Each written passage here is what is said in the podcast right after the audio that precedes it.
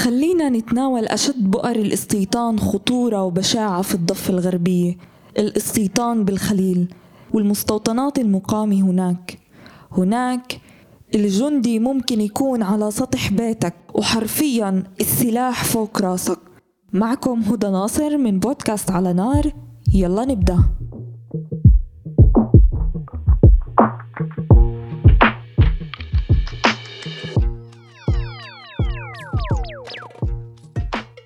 بدأ الاستيطان في الخليل منذ احتلال السبعة وستين وبناء المستوطنات والاستيلاء على البيوت.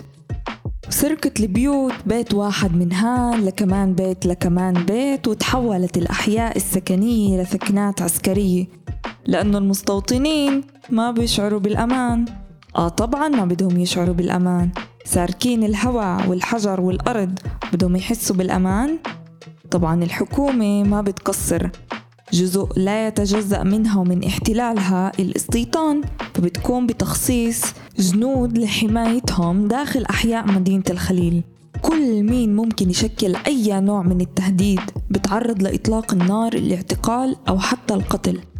الأحياء المدنية لأهل الخليل سكنات عسكرية وجنود بسلاح فوق روسهم وين ما راحوا لما يطلعوا من بيوتهم لما يكونوا ببيوتهم لما يروحوا على مدارسهم لما يمشوا بشوارعهم تخيل غير التضييق عليهم وسرقة أحيائهم السكنية وإغلاق أسواقهم ومحلاتهم المجاورة للبؤر الاستيطانية الاستيلاء كمان على الحرم الإبراهيمي والمقامات وكل الأماكن المهمة في مدينة الخليل وبالتحديد البلدة القديمة.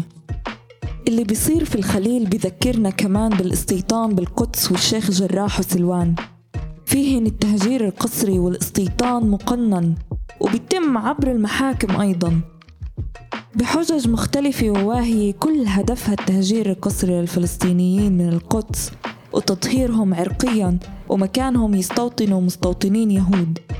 فلسطيني لا مكان لك في أرضك. يهودي ومستوطن وجاي من أمريكا يا أهلا وسهلا. هذا هو الاستيطان.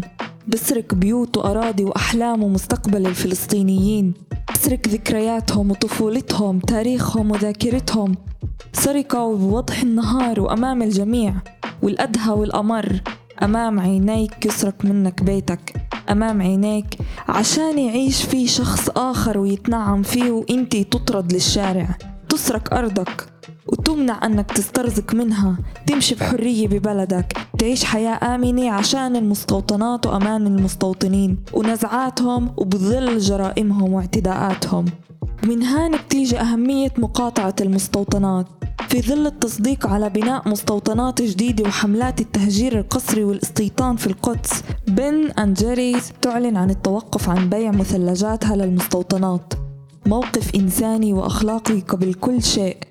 لقي ترحاب كبير من الفلسطينيين بشكل خاص ومن العالم بشكل عام. هذه الخطوة بتدل على رفض دعم المستوطنات يعني وبشكل آخر إنه مستوطناتهم غير قانونية وغير شرعية وما بنعترف فيها وما بدنا نتعامل معها. بس مع هيك في ناس بتقولك يا عمي عملوا هيك عشان يعملوا ضجة ويعملوا دعاية لإلهم. طيب وين المشكلة؟ دعاية منيحة. دعاية بتفيد النضال ضد المستوطنات والاستيطان والاحتلال وأحسن من ولا إشي. اليوم بن أنجريز. بكرة تتشجع شركات أخرى كمان عشان تاخذ هيك خطوات.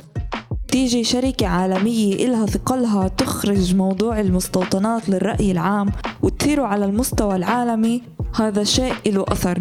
ما لازم نستهين فيه ولكن بالمقابل إحنا لازم نآمن بأهمية قضية الاستيطان. ومكافحته. وبدورنا المهم بالموضوع والنضال فيه. خليني أكون صريحة أكثر وأحكي إشي ممكن يتراود داخلنا وما بنقوله. ليش يعني قضية المستوطنات أو الاستيطان بالضفة مهمة؟ ما في احتلال من قبل وهيانا عايشين. هم تحت احتلال وإحنا إلنا همومنا واللي فينا مكفينا. وهسا بدنا نقعد نحكي عن المستوطنات. بهذا الحكي إحنا بنساوي بين اللي واقع مباشرة تحت احتلال عسكري. بيهدد حياته كل يوم وكل لحظة بحياتنا إحنا. كلنا شعب واحد بالنهاية وبنعاني من سياسات الحكومة الإسرائيلية والاحتلال واهتمامنا بقضايانا المحلية ما بقلل من أهمية قضية المستوطنات. ودورنا بالنضال ضدها لأنها قضيتنا كلنا وقضية كل فلسطيني. كنا معكم من على نار بودكاست تطوعي بيهدف لطرح قضايا ومواضيع بتهمنا بقالب جديد ومختلف. ادعمونا للاشتراك لسماع حلقات خاصة ومميزة وطبعا تنسوش تعملوا شير وتشاركوا الأصدقاء والصديقات على الفيسبوك الإنستغرام والتيك توك. نلتقي في حلقة قادمة.